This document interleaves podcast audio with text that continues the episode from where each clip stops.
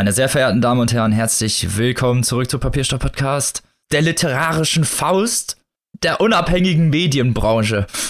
Wie immer investigativ dabei und investigativ bin ich natürlich nicht alleine, weil das wäre traurig. Habe ich meine liebsten Mitpodcasterinnen dabei und zwar zum einen die liebe Annika. Hallo. Und die liebe Maike. Hallo. Und auch mit dabei ist natürlich wie immer unser Robin. Hallo. Ach ja, danke. Hallo. Dass du, ich hab's, ich, hab's schon vergessen. Er ist so Wir bescheiden, vergessen dich nicht. selbst vergessen. Nein. ja, dass das nochmal passiert, ne? ja, zurück zu unserem literarischen Trio. Wieder äh, Feuilleton knackend am Start und damit geht's auch direkt los und zwar dem Vorgeplänkel. Und da wir ja leider doch noch weitere Maßnahmen länger erdulden müssen, natürlich zum Schutz aller ist äh, keine Frage, aber dementsprechend wollen wir wenigstens kognitiv aus diesem Käfig ausbrechen können und uns wenigstens vorstellen, dass wir woanders sind. Was gäbe es da Besseres, als wenn wir euch drei Orte vorstellen oder drei Romane, in denen wir gerne verschwinden würden, Urlaub machen, versinken? Ja, dann verrat uns doch mal deinen ersten Ort, liebe Annika.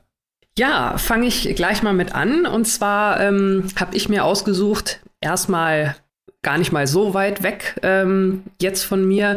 Und zwar würde ich gerne in das wunder, wunder, wunderschöne Haus am See in Brandenburg äh, in den Roman Kintsugi von Miko Sophie Kümel reisen. Ähm, vielleicht mit einer kleinen Einschränkung. In dem Roman ist es ja Winter und sehr, sehr kalt und ähm, sehr viel Schnee. Also ich würde das Haus auch im Sommer nehmen. Wenn sich die Temperaturen jetzt noch weiter so entwickeln, dann direkt mehr oder weniger vom Haus aus mal in den See springen, ein bisschen baden, abends vielleicht auf der Terrasse grillen. Man hat Ruhe, man ist sicher, äh, keine Menschen groß, äh, weit und breit vielleicht die einen anstecken können. Also ist da ja doch ziemlich einsam. Und äh, ja, da könnte man die Zeit. genau, genau, keimfrei. Man könnte schön spazieren gehen, man könnte ganz viel lesen mit Blick auf den See. Das würde ich mir schon ziemlich gut vorstellen. Also ja, da würde ich jetzt äh, erst erstmal sozusagen ganz entspannt äh, mit einer mit einer ruhigen Ferienlocation in einem Roman. Damit würde ich jetzt erstmal anfangen. Das wäre mein erster Ort. Maike, wo würdest Sehr du denn hinreisen? Danke.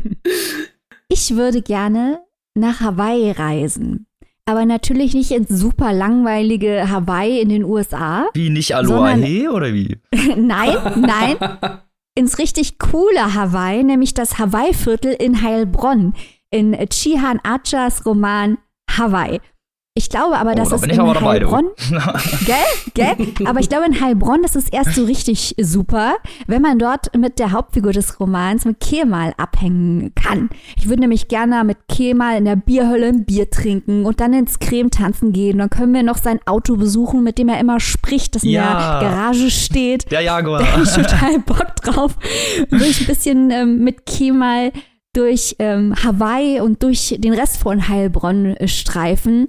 Ich glaube, das wäre ein riesengroßer Spaß. Deswegen mein Platz 3, das Hawaii-Viertel in Heilbronn aus dem Roman von Shihan Acha.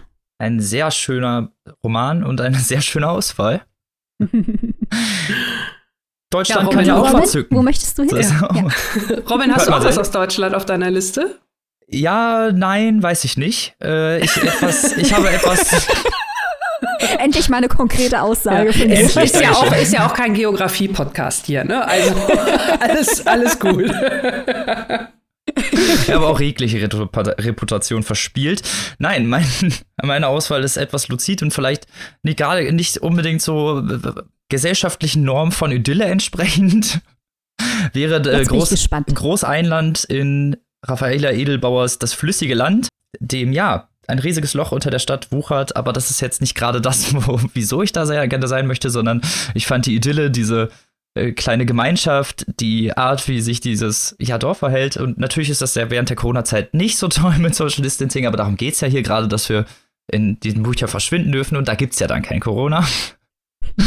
und dementsprechend würde ich da einfach gerne mal Zeit verbringen. Ein bisschen in diesen, ja, in diesem kleinen Märchendorf verschwinden. Ja, aber da musst du aufpassen, dass du nicht wirklich verschwindest, Robin. Das klingt recht gefährlich.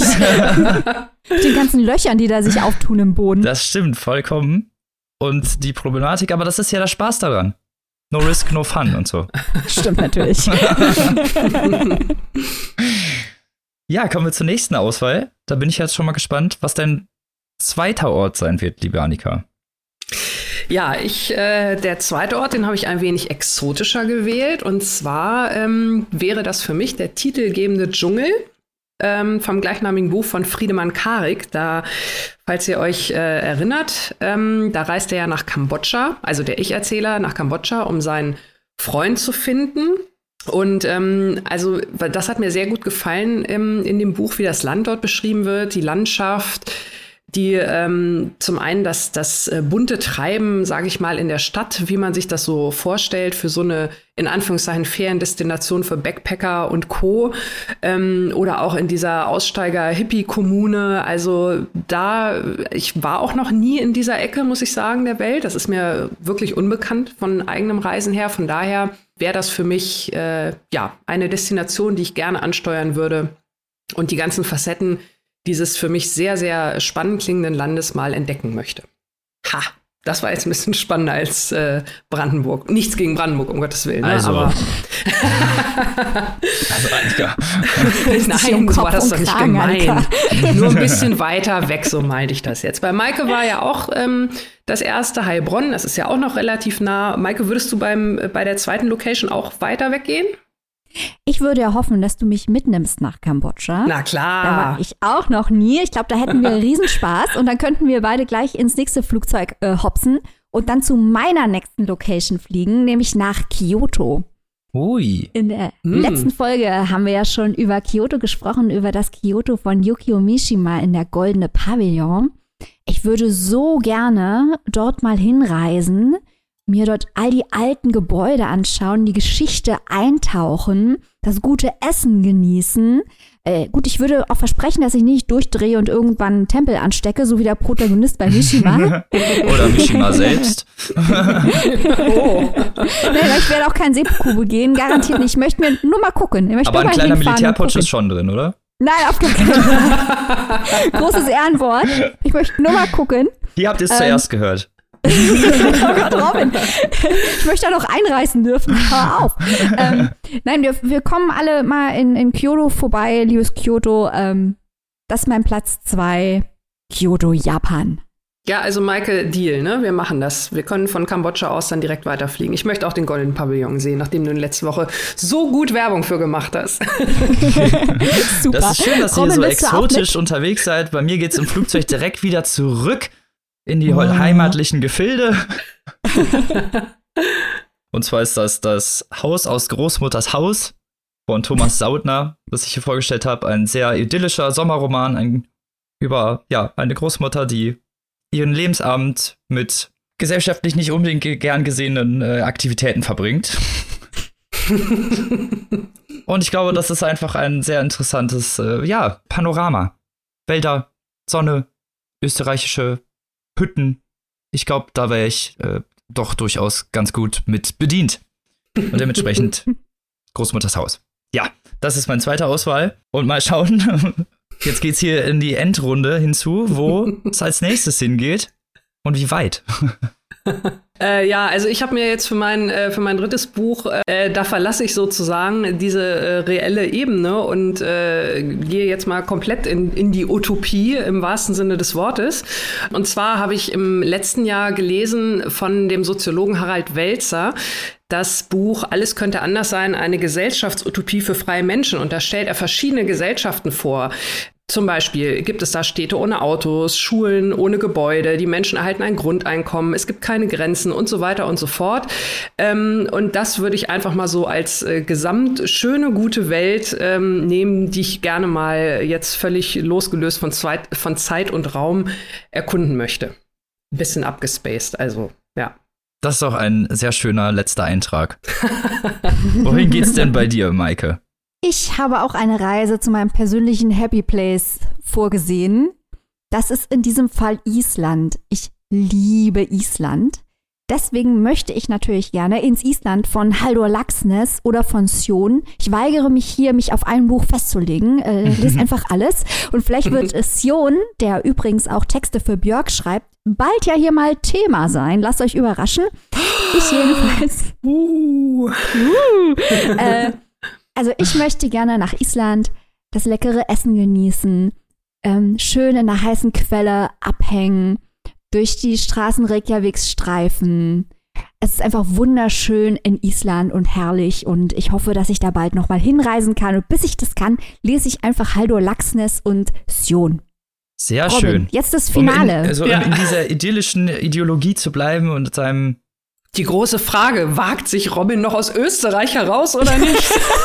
Werde auch ich mich dieses mit? Mal aus Österreich herauswagen, und zwar auf die Straßen der USA, den Dirt Americas, und zwar Carex on the Road, unterwegs, quer durch die USA, mit keinem richtigen Ziel, nach dem Traum des Einzelnen zu suchen, ja. Und dabei oh, ordentlich ja. abzuballern. Okay, zweimal Dorfidylle und dann noch mal, hast du auch noch mal einen rausgehauen zum Schluss. Sehr schön. Ja, man muss ja auch noch mal rauskommen. Irgendwann. und wie ginge das besser als mit der Beatnik-Generation? Ja, aber ich glaube, das ist wirklich ein Traum, ne? Also quer durch die USA reisen, im Auto, das ist super. Mhm. Das würde ich wirklich gerne mal machen. Ich auch, sehr gerne. Nachdem wir jetzt hier so ausschweifend, ausschweifend um die Welt gereist sind, ex exotische Orte besucht haben und mit verschiedenen Personen uns umgeben, geht's jetzt zurück nach Berlin, ins, und zwar nicht in irgendein Berlin, sondern ins nächtliche Berlin, in die Arbeitswelt des nächtlichen Berlins und zu Maike, die da euch mehr verraten kann zu. Genau, wir reden jetzt nämlich über den Roman Arbeit von Thorsten Nagelschmidt. Wie Robin gerade schon korrekt gesagt hat, ein Berlin-Roman. Und wie die treuen Hörer dieses Podcasts wissen, sind wir Riesenfans von Berlin-Romanen. Ja, ähm, Spaß. vor allem äh, von denen, in denen irgendwelche Christians und Maries in oder Berlin Mitte Jeroms und Tanjas oder Jeroms und Tanjas, genau, in Berlin Mitte ähm, Latte Macchiatos trinken. Wobei, ähm, damit hier keine Verwechslung vorkommen, Live Franz Allegro Pastel ist super. Der hat nämlich die Ironieebene drin. Wir äh, hassen nur die Berlin-Romane, die das alles in heiligem Ernst veranstalten, dass da irgendwelche jungen Leute ihre Probleme kuratieren und es ist einfach nur aufdringlich und nervig und affig. Das haben wir hier nicht. Dieser Roman ist nämlich, um es mal vorweg spoilermäßig rauszuschießen, ganz hervorragend. Es ist aber ein Teil der Wahrheit, dass wir nur zu diesem Buch gegriffen haben, weil es von Thorsten Nagelschmidt stammt. An sich haben wir von Berlin-Roman so ein kleines bisschen die Nase voll und freuen uns immer, wenn wir was aus Heilbronn, dem Schwarzwald oder Brandenburg hören. Wer aber ist Thorsten Nagelschmidt, dass wir uns für seine Arbeit interessieren? Ihr werdet wahrscheinlich es sowieso wissen. Wenn nicht, schämt euch, aber dann kriegt ihr jetzt hier mal ein paar extra Infos. Thorsten Nagelschmidt ist vielen bestimmt bekannt, vor allem als Musiker, äh, als Sänger der Band Muff Potter, die gerade nach elf Jahren wieder ihren ersten uh. Song veröffentlicht hat. Muff Potter waren auch live oder sind wahrscheinlich immer noch live ganz hervorragend. Ich habe die mal live gesehen. Mit den Ärzten haben die gespielt, mit Olli Schulz haben die gespielt. Spitzenmäßige Band. Und bereits seit vielen Jahren ist Thorsten Nagelschmidt auch tätig als bildender Künstler und auch als Schriftsteller. Äh, sein letzter Roman hat ziemlich viele Lo Lorbeeren eingeheimst. Es war der Abfall der Herzen, so semi-autobiografisch, aber schon vorher gab es Bücher von ihm. Äh, Was kostet die Welt? ähm, wo die wilden Maden graben. Da gibt's auch ein lustiges Hörbuch mit Farin Urlaub, ähm, Drive-by-Shots. Also es ist nicht, er ist nicht neu im Literaturbusiness und das zeigt sich auch, denn ich finde, dass Arbeit sein bislang bestes Buch ist. Es geht, wie Robin eben richtig beschrieben hat, um das nächtliche Berlin. Und zwar um die Leute, die dort arbeiten, während andere schlafen. Wir treffen also zum Beispiel einen Taxifahrer, der Schulden hat und dort versucht, möglichst viel Geld zu verdienen, um äh, seine Schulden zurückzahlen zu können. Wir treffen einen Portier im Hostel, der es da mit Abgefragten und Verrückten zu tun hat und das Gefühl hat, der ist eigentlich mehr Sozialarbeiter als Portier. Äh, wir treffen eine Frau, die ein Späti betreibt und die über ihre Lebensentscheidungen nachdenkt.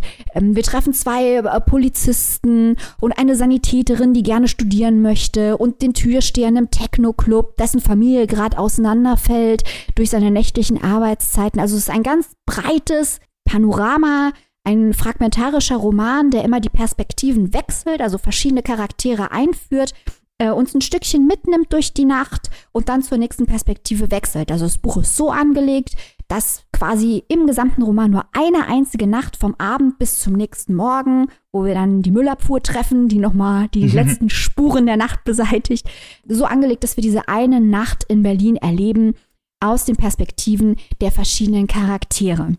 Und diese Charaktere, und ich fand, das war wirklich das Stärkste an dem Roman, sind extrem gut gezeichnet. Das sind ganz, ganz hervorragende Figurenzeichnungen und man liest es einfach gerne. Man taucht gerne in die Geschichte ein. Äh, teilweise begegnen sich natürlich die Charaktere auch. Das Buch ist so komponiert, dass teilweise sich die Wege der Figuren kreuzen. Aber man bleibt eigentlich weniger dran, um zu erfahren, was next, als nächstes passiert. Das ist auch interessant. Also die Story selber ist auch gut. Aber ich bin eigentlich hauptsächlich dran geblieben, um noch mehr Leute kennenzulernen und deren Gedanken zu folgen, weil die einfach so plastisch äh, und spannend und sympathisch waren. Das ganze Buch strahlt so ein bisschen die Atmosphäre aus, wie es auch Bücher tun von zum Beispiel Clemens Meyer oder Jörg Fauser, dass da Leute abgebildet werden, die häufig in der Literatur keine Rolle spielen oder zumindest mal nicht die Hauptcharaktere sind. Und Nagelschmidt klingt ganz anders als Meyer und Fauser, aber das Gefühl ist doch recht ähnlich. Was in diesem Fall natürlich ein großes Kompliment ist. Ja, definitiv. Ähm, Was ich interessant fand, und Robin hat das Buch auch gelesen, in welchen gleich mal zu befragen ist, bei Meyer und Fauser sind ja die klassischen Nachtarbeiter, die Prostituierten. Die kommen bei Nagelschmidt gar nicht vor. Das fand ich offen gestanden eine interessante Entscheidung, weil es so eine naheliegende Wahl ist, zu sagen, nachts. Also der Drogendealer kommt zum Beispiel auch vor in dem Buch, aber die Prostituierten sind ausgespart. Und das wären die ganz klassischen Figuren von Meyer und Fauser, die eine gewisse Verwandtschaft zu dem Text eigentlich aufweisen.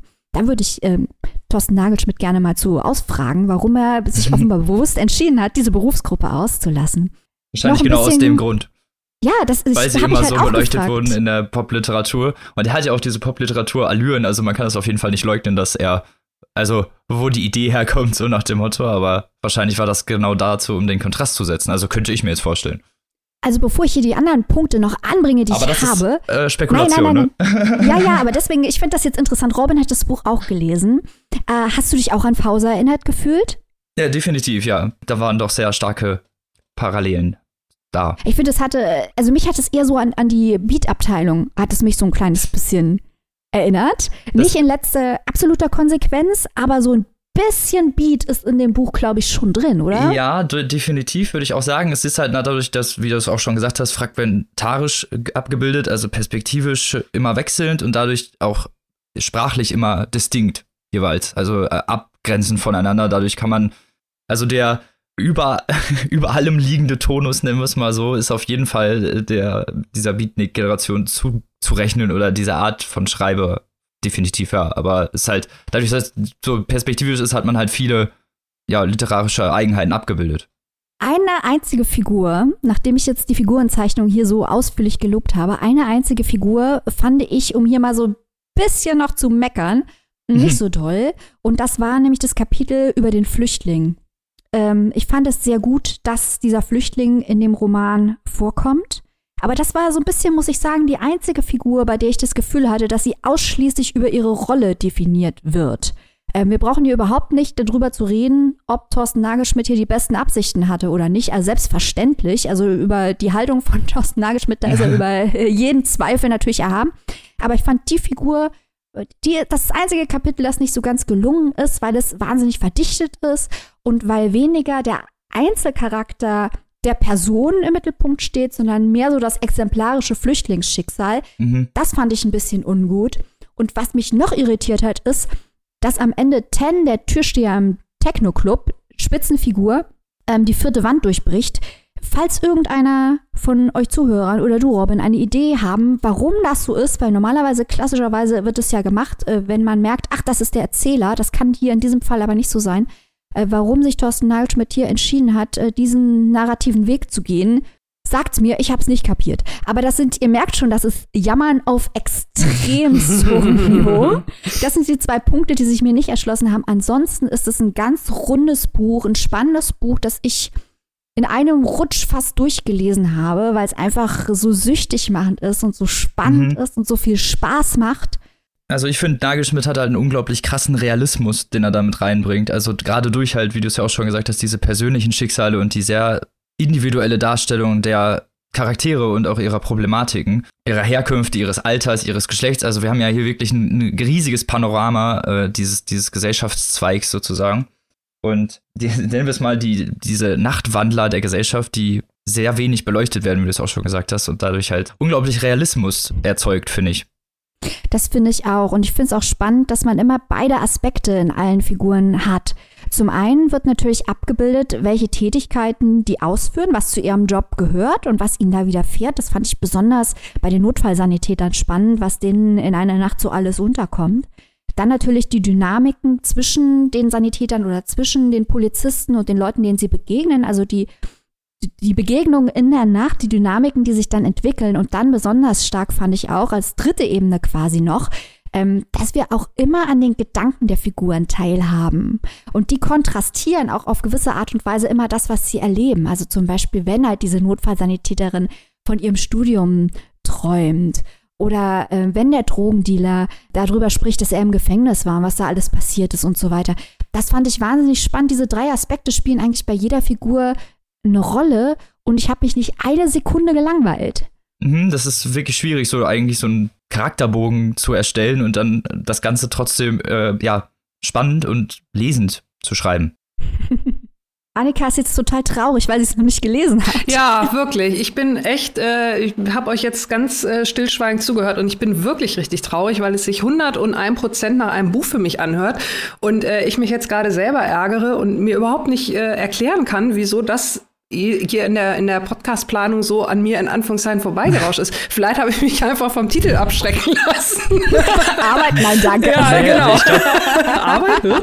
Ich nee, glaube, da, da wollte ich gleich noch drauf eingehen. Ich glaube, das liegt auch so ein bisschen an der, an der, ja, nennen wir es mal daran, wie das Ganze porträtiert wurde von, vom Verlag. Gesagt hast du ja vorhin, Michael, sehr gut ist, dass wir oft Berlin-Mitte-Romane genau wegen dieser hipsterartigen Darstellung nicht mögen, wegen ja, diesem geleckten, diesem trotzdem, wir so, wollen so unbedingt edgy sein, Bart, Shampoo, Gedöns, so, ne? Das ist so das, was halt leider oft diese Berlin-Mitte-Romane mitschwingt. Und gerade hier haben wir das Gegenteil. Das sind die blauen Flecken, die Quetschung, die Krampfadern, die du nach solchen Tagen hast. Das, das ist das, was hier porträtiert wird. Eine, ein realistisches Bild, ein kontrastreiches Bild von Gesellschaft.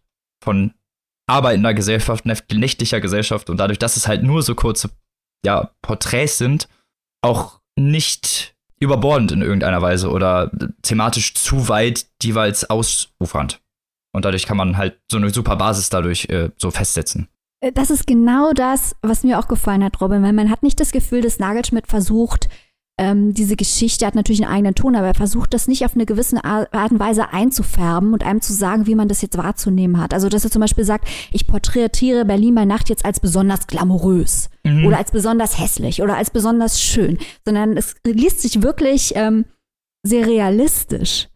Und äh, insofern ist es auch so ein bisschen das Gegenprogramm zu Superbusen. Ich musste häufiger an Superbusen denken, als wir das gelesen, äh, als ich das hier gelesen habe, weil ich mir dachte, wenn Superbusen so ein kleines bisschen äh, den ich trach meine Attitüde vor mir her Charakter runtergefahren hätte, ähm, das hätte dem Buch gut getan. Und da hat Nagelschmidt halt komplett drauf verzichtet und hat, ähm, ja, hat das alles ein bisschen nüchterner geschildert, was es aber im Endeffekt dann viel mehr glänzen lässt.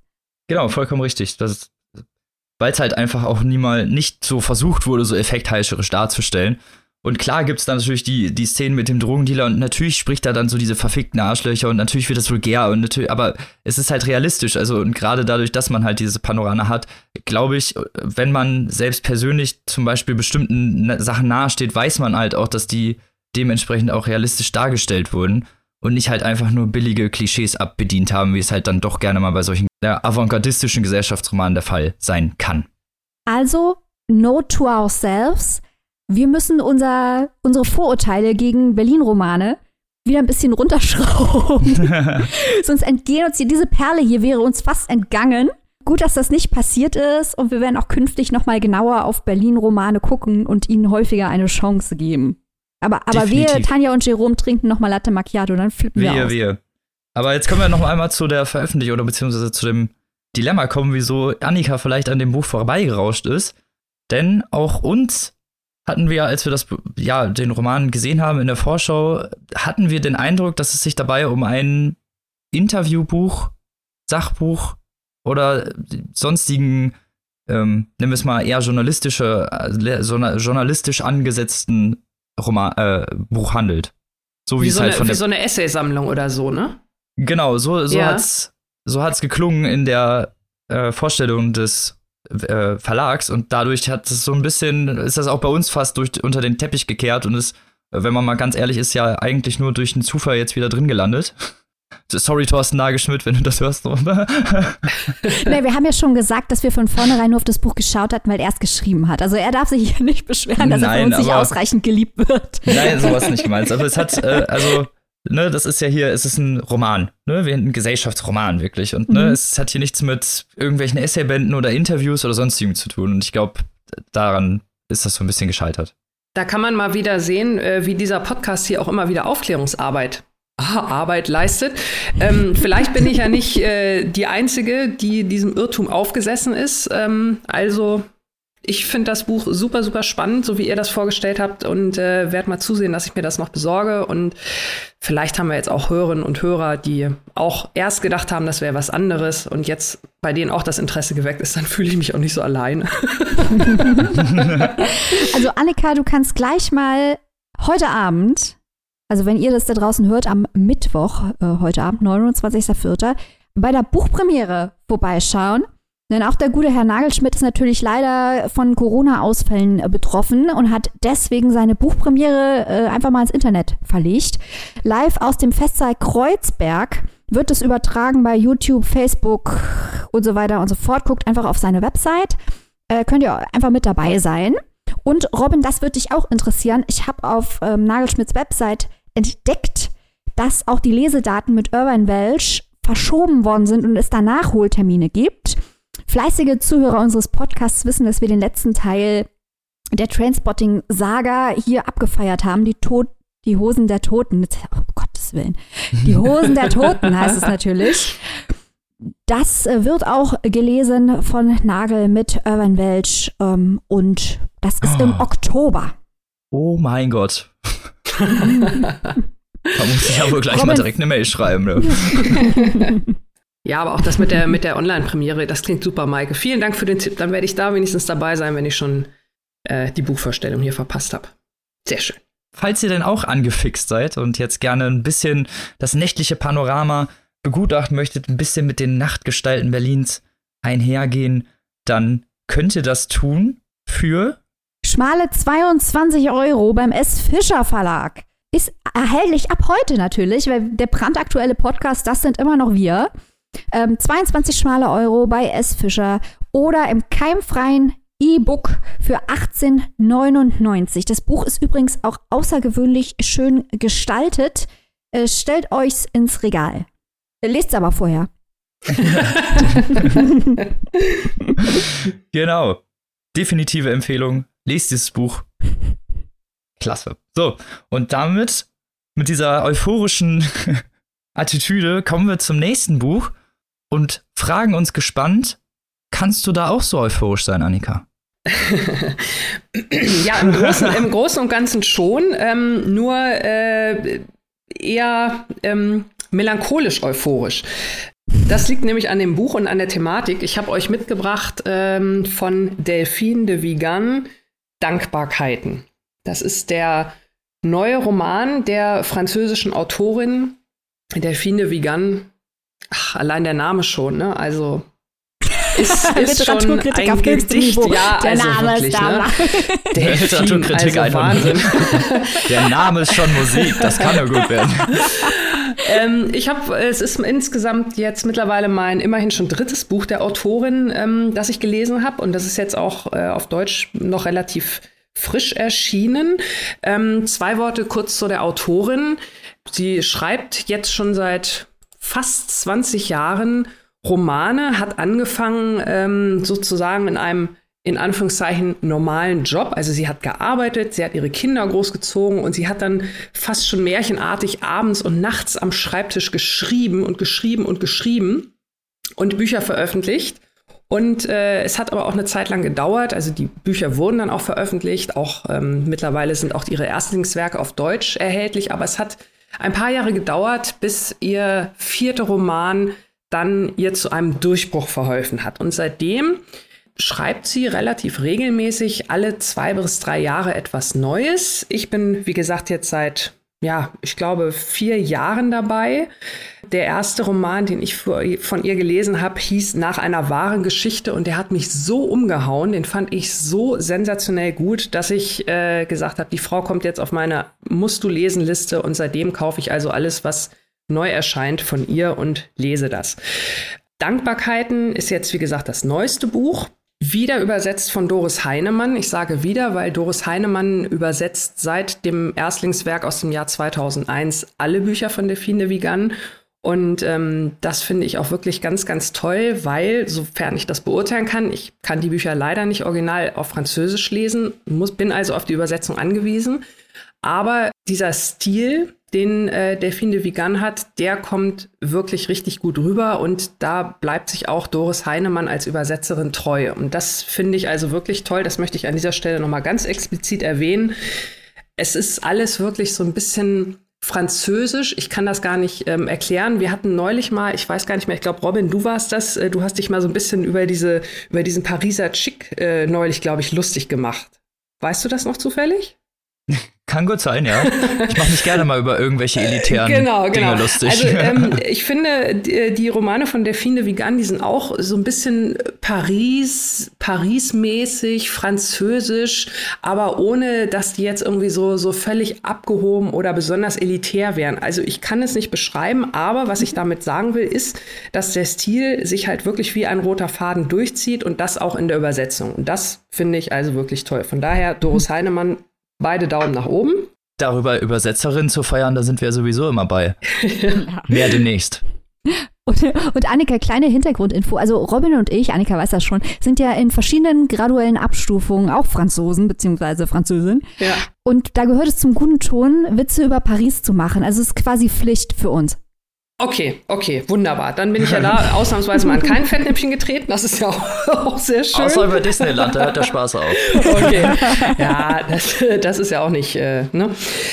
Gut, also zurück zum Buch Dankbarkeiten. Es ist ein relativ schmales Buch, möchte ich mal sagen. Also es hat so knapp 180 Seiten, die auch sehr luftig bedruckt sind. Das würde fast schon als Novelle durchgehen.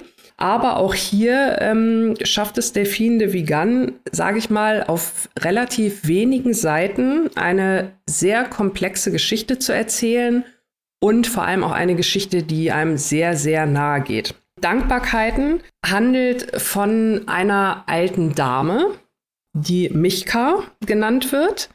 Es passiert ganz plötzlich, dass sie sozusagen in die Altersdemenz abgleitet. Es äh, fängt also damit an, dass diese alte Dame, die wohnt zu Beginn des Buches noch alleine in ihrer Wohnung.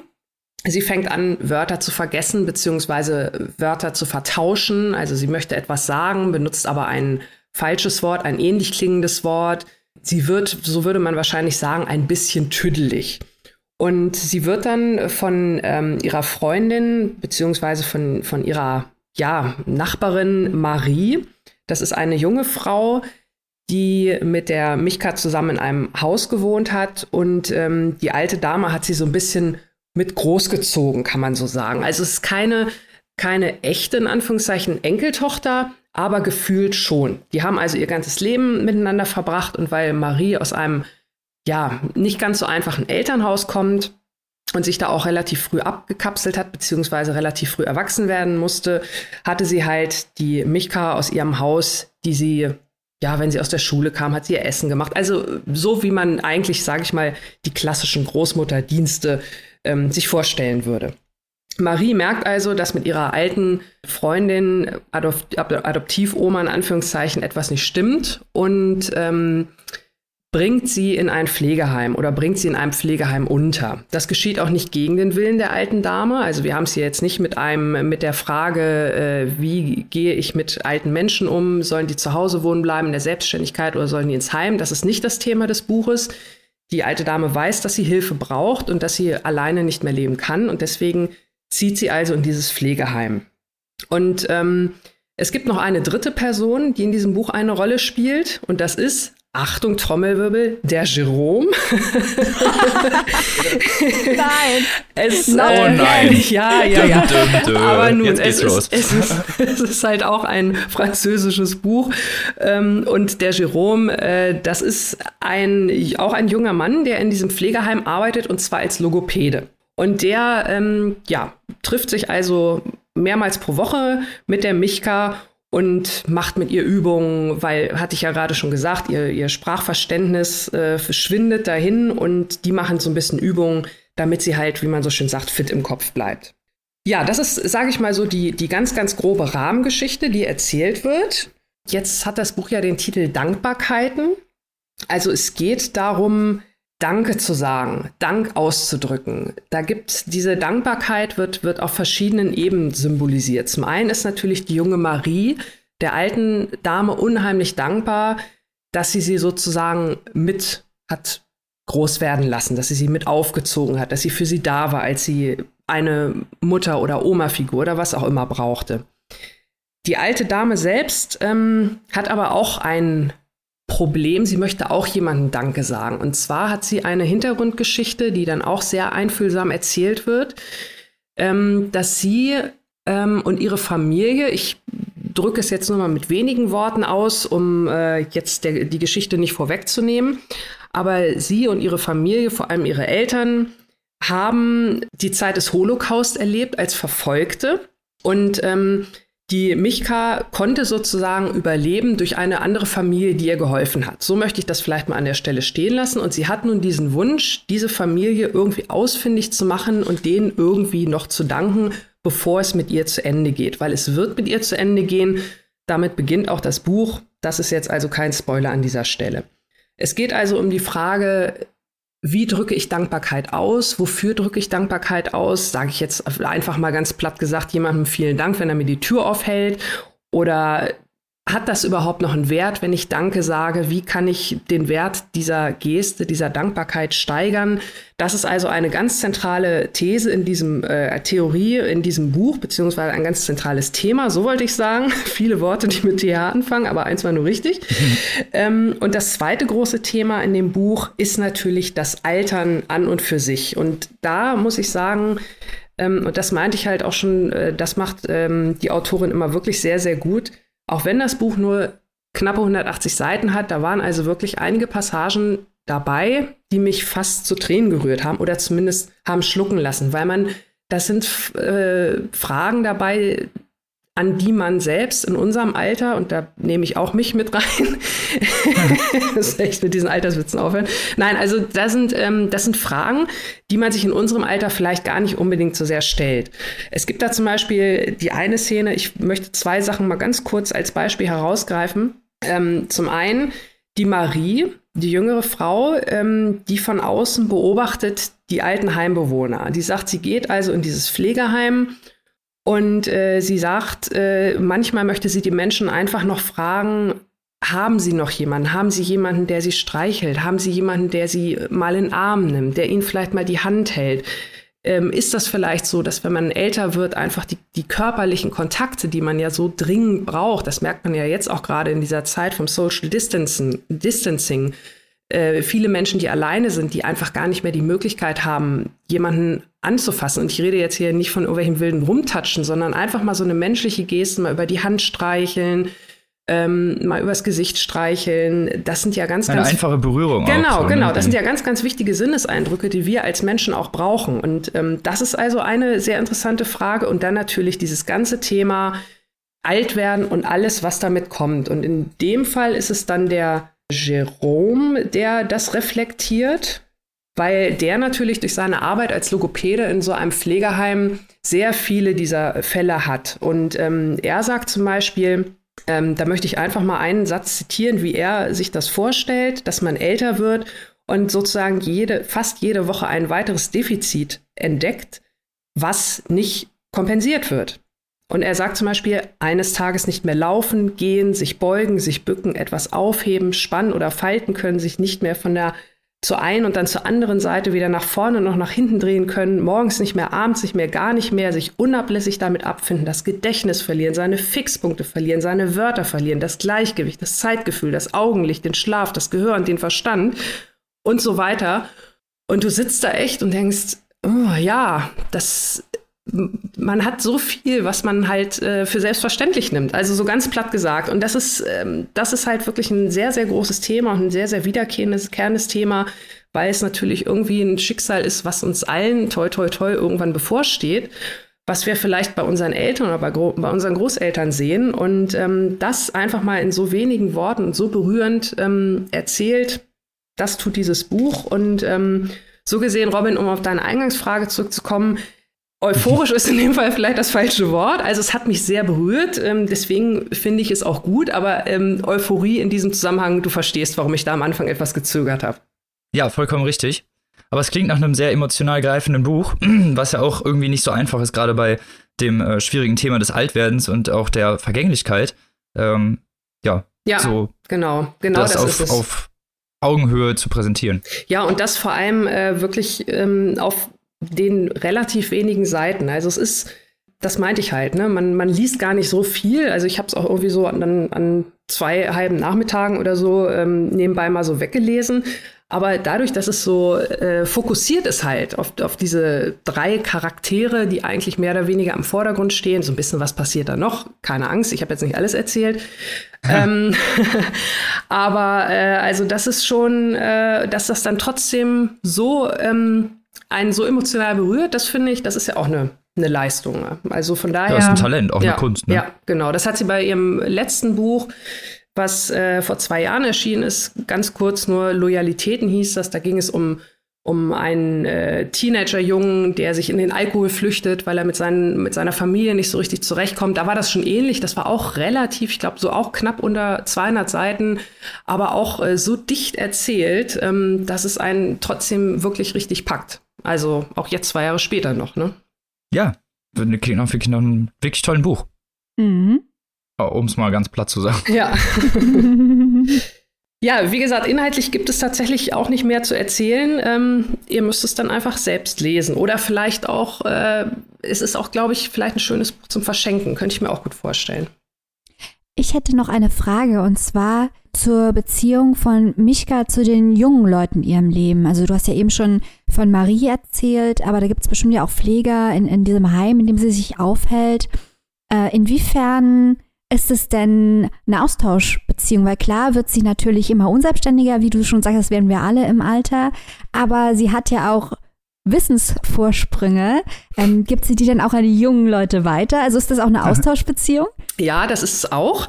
Das sind jetzt eher so die Sachen, wo ich von meinte, inhaltlich passiert noch ein bisschen was, nur ich will jetzt nicht alles vorwegnehmen, aber das passiert auf jeden Fall. Also sowohl ähm, Marie als auch Jerome, also die beiden jungen Leute, die haben beide, sage ich mal, auch ihr eigenes Päckchen zu tragen. Die haben also selber auch ein eigenes, ich will jetzt nicht sagen Problem, ähm, aber sie haben ein eigenes Thema, was sie ja in Beschlag nimmt.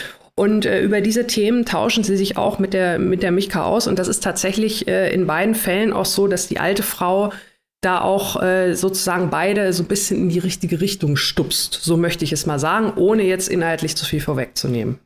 Klingt spannend. Vollkommen. Ich freue mich drauf, dass wir bald mehr französische Literatur machen werden, denn oh, ich ja. glaube, da müssen wir dringend nacharbeiten. Da gibt es einfach so viel tolles Zeug. Oh la la. Oh la la, ja.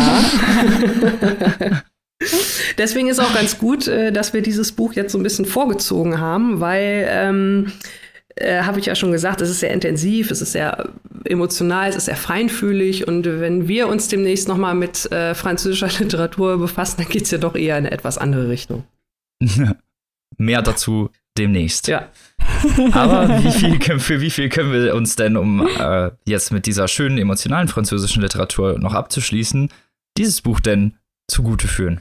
Ja, also ähm, Dankbarkeiten von Delphine Vigan ist erschienen im Dumont Verlag, hat 176 Seiten, ähm, ist erschienen übrigens am 10. März äh, in diesem Jahr, also ist jetzt auch noch, ja, erst so ein paar Wochen alt. Und ähm, gebunden ist es erhältlich für 20 Euro und das keimfreie E-Book gibt es für 14,99. Aber es sieht auch wirklich schön aus. Es hat ein Lesebändchen dabei. Wow. Und, Stimmt, das, äh, Buch kenn, das Buch kenne ich sogar. Das Cover sieht die Devegan-Bücher ja. sind zumindest optisch fürs Regal und auch wie ich jetzt gehört habe, inhaltlich durchaus sehenswert.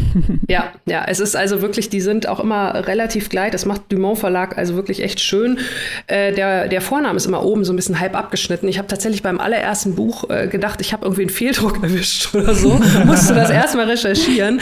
Aber ähm, das ist natürlich wirklich eine, eine schöne Linie und es sieht schön aus im Regal. Und ich werde es euch natürlich die Tage auch noch bei Instagram zeigen. Ja, Yeah. Ja. Und ich werde mir merken, dass du behauptet hast, die französischen Bücher, die wir demnächst besprechen, seien nicht feinfühlig. Das werde ich in dieser Folge auf jeden Fall nochmal zur Sprache bringen. Oh oh. Naja. Bitte schon Pulver geliefert. Feinfühlig vielleicht, feinfühlig. aber äh, ihr dürft gespannt sein. ja, und äh, wen haben wir denn dann jetzt noch übrig in unserer Runde? Robin, was hast du uns denn Schönes mitgebracht heute? Von emotionalen Themen zu emotionalen Themen. Fangen wir von deinen Dankbarkeiten oder von den Dankbarkeiten und den äh, Widrigkeiten des Altwerdens zu den Widrigkeiten des Lebens, auch generell als junger Mensch und den Vorurteilen, die man so entwickelt. Und zwar zu meinem Buch Der Sprung von Simone Lappert. Bevor ich zum Buch komme, einmal kurz ein Wort zur Autorin. Die ist, äh, Simone Lappert ist geboren 85 und äh, hat literarisches Schreiben studiert. Ihr erster Roman ist bei Diogenes erschienen und hieß Wurfschatten äh, im Jahr 2014. Sie ist für mehrere Preise ausgezeichnet worden und der Sprung ist auch Shortlist-Kandidat für den Schweizer Buchpreis 2019 gewesen. Um mal hier so ein bisschen schon mal den Trophäenschrank aufzubauen. Kommen wir zum Inhalt von Der Sprung, der sich, wie der Titel vielleicht schon verraten kann, um eine junge Frau dreht, die auf einem Dach steht, am Dachrand und runterspringt in den vermeintlichen Selbstmord. Ob das denn alles so ist und ob wie das Ganze kommt, dazu komme ich jetzt noch. Die Inhalte spielen nämlich in Talbach, eine kleine Dorfidylle irgendwo in Thüringen. Ich habe versucht, das zu recherchieren. Es gibt mehrere Orte, die so heißen. Nennen wir mal einfach eine, eine Kleinstadt in Deutschland irgendwo. Spielt gar nicht so eine große Rolle. Die Geschehnisse spielen im Zeitraum von zwei Tagen und beleuchten insgesamt so acht Perspektiven ungefähr. Deswegen kann ich jetzt hier natürlich nicht so viel Narrativ verraten und werde euch nur so einen kleinen Einblick darauf geben, aber es geht vor allen Dingen um die Leute in Talbach, es geht um ihr Leben, es geht um ihre Beziehung zueinander und wie Annika das vorhin bei ihrem Buch schon so schön gesagt hat, um ihre Päckchen, die jeder mit sich tra zu tragen hat. Und äh, zur jungen Frau auf dem Dach komme ich dann auch noch. Die ist natürlich zentrale Rolle dieses, dieses Buchs, spielt aber interessanterweise keine Rolle. Also ist keine beleuchtete Perspektive, sondern wird immer nur fragmentarisch durch die Perspektive anderer Leuchte beleuchtet, was ein sehr interessantes Konzept ist, wozu ich aber später nochmal näher drauf eingehe.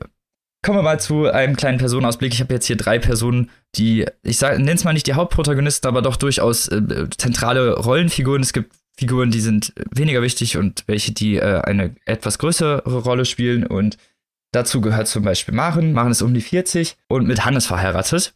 In dem kurzen Einblick, den man das erste Mal bei ihr bekommt, wird schnell klar, Maren ist nicht wirklich zufrieden mit ihrem Gewicht, mit ihrem Körper und das liegt gar nicht daran so sehr, dass sie das selber findet, sondern dass ihr Mann Hannes der ja, Zeit ihrer Liierung äh, mit ihr den Vorzügen des Kulinarischen gefrönt hat.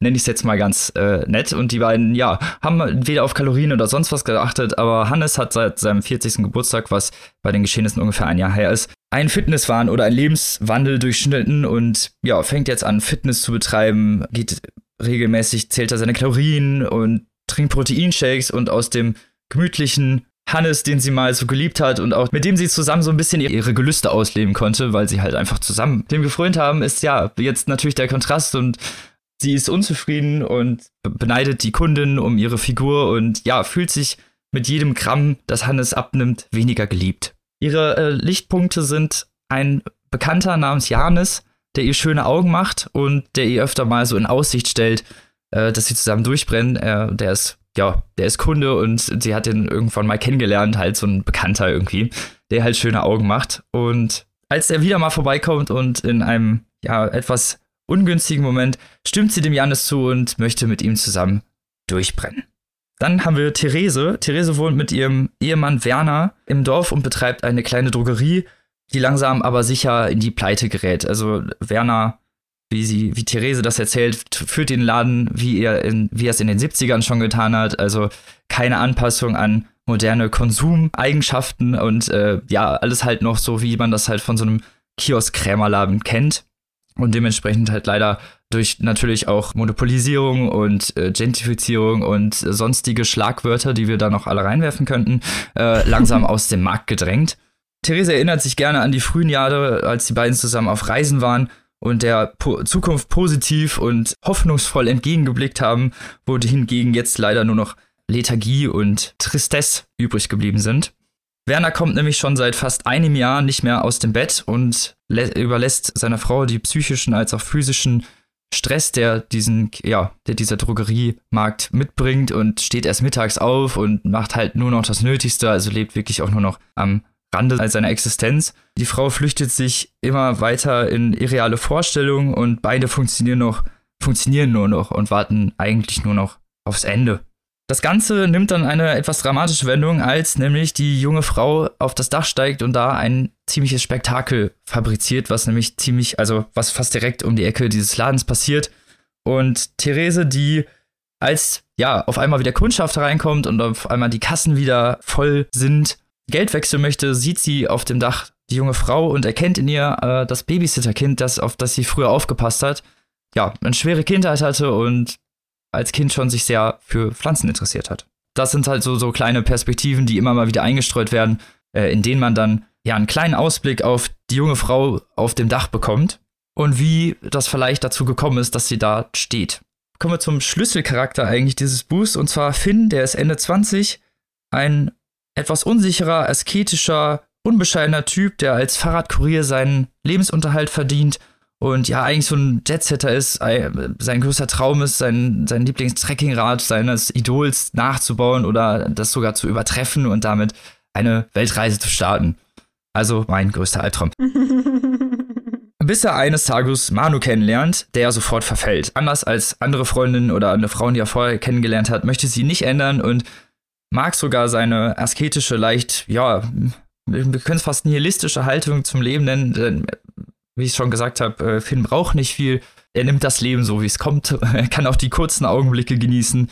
Und äh, ja, hat in Manu ein äquivalentes Gegenpart gefunden, was natürlich jetzt so ein wenig zu inneren Zwisten führt, weil er damit seine eigenen Pläne durchkreuzt und äh, ja, seinem Lone Wolf-Dasein sozusagen in die Quere gekommen ist.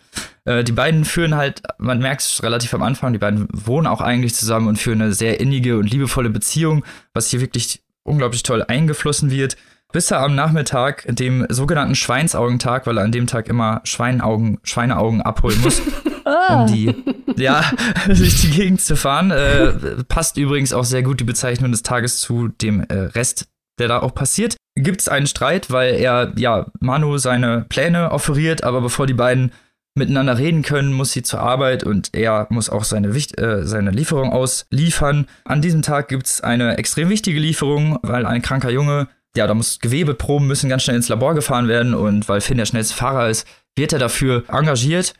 Schnell wie er ist, radelt er äh, durch die Gegend, bis er zu diesem Auflauf kommt, der vor diesem Dach stattfindet und oben in der jungen Frau seine Freundin Manu wiedererkennt. So, viel zur Narrative. Hier lasse ich euch jetzt hängen. Das ist jetzt äh, vielleicht ein bisschen gemein, aber. aber so kennen wir dich. Wie die gute Manu darauf gekommen ist und äh, ob sie vielleicht wirklich davor hatte, sich umzubringen oder was das Ganze soll, das stellt sich nämlich hier immer mehr in Frage und das kann ich halt auch hier schon sagen, so ist es jetzt kein wirklicher Spoiler. Man weiß auch, dass sie vom Dach springen wird. Mehr weil ich äh, da inhaltlich nicht zu verraten. Wie ich es vorhin schon kurz angedeutet habe, werden die, wird durch die verschiedenen Perspektiven immer weiter die Vorgeschichte Manus und auch ihre äh, Ideologien, ihre Gründe und ihre Familiengeschichte da offengelegt. Auch die Beziehung zwischen den Charakteren ist viel enger, als man sich vielleicht vorstellen kann. Es ist wirklich so ein äh, kleines Kleinstadtpanorama, wo die Menschen sich öfter begegnen und viel mehr eigentlich miteinander zu tun haben und viel mehr den anderen bedeuten, als man es vielleicht äh, manchmal für möglich gehalten hätte. Gerade das fand ich ja sehr interessant, diese Herangehensweise, den Charakter äh, Manus so zu porträtieren, dass er eigentlich nie vorkommt, aber trotzdem für den Leser hinterher gefestigt ist und eine bestehende Person. Also man könnte hinterher durchaus einen Charakterbogen über diese Frau schreiben und zwar eigentlich fast sogar distinkter als über äh, teilweise perspektivisch behandelte Charaktere. Und das ist ein unglaublich, also das finde ich literarisch eigentlich einen sehr interessanten Ansatz und das macht äh, Simone Lappert hier unglaublich toll mit äh, distinkter, distinktem Sprachcharakter, der jedem einzelnen äh, Person auch eine Stimme verleiht und auch unglaublich poetische Natur hat. Sie hat wirklich unglaublich tolle Euphemismen und ergreifende Bilder. Also ich war wirklich beeindruckt. Äh, es ist halt auch so ein teilweise so ein Kaleidoskop aus verpassten Chancen und ruhmlosen Lebenabenden und bitterer Erkenntnis. Aber wie es halt Strunk mal sehr schön in seinem äh, Roman gesagt hat, meine Tristesse ist mir lieber. und Heinz Strunk ist einfach der Größte. Genau. Zum Leben gehören halt nun mal auch nicht die schönen Momente, die glücklichen Momente, die Momente, die abgebildet irgendwo im Wohnzimmer hängen, sondern auch die unglücklichen, die einen Charakter prägen und die vielleicht auch manchmal, ja, einen ganzen Lebensabschnitt bestimmen. Aber es geht halt immer weiter. Und wie wir unsere glücklichen Momente als heroische Medaillen vor uns hertragen, so sollten wir das dann teilweise halt auch mit unseren Wunden machen. Und genau das tut Simone Lappers hier sie heroisiert vielleicht nicht unbedingt die, das, die Wunden, aber sie, sie stellt sie als menschlich dar, sie stellt sie als, als wichtig halt auch dar, weil sie uns als Individuum nun mal einfach auch definieren. Dabei hat sie eine verblüffend äh, blümerante und fast schmerzliche Ehrlichkeit, mit ihren Charakteren umzugehen. Also da werden wirklich schwere Pakete auf den Tisch gepackt, nenne ich mal so, äh, die ergreifend leben und auch wirklich kontrastreichen emotionalen Zwischentöne menschlicher Emotionen unglaublich passend, äh, ergreifend dargestellt, ohne jetzt irgendwie überbordend äh, zu extrapolieren. Es geht halt auch viel um ja, die Vorurteile, die Vorurteile, die man über andere hat und das Dinge manchmal eskalieren können, obwohl sie in vornherein eigentlich als Gutes angefangen haben oder wie, ja, manchmal Dinge eskalieren können, nur weil wir bestimmte Vorstellungen haben und diese dann unbedingt auf alle anwenden müssen.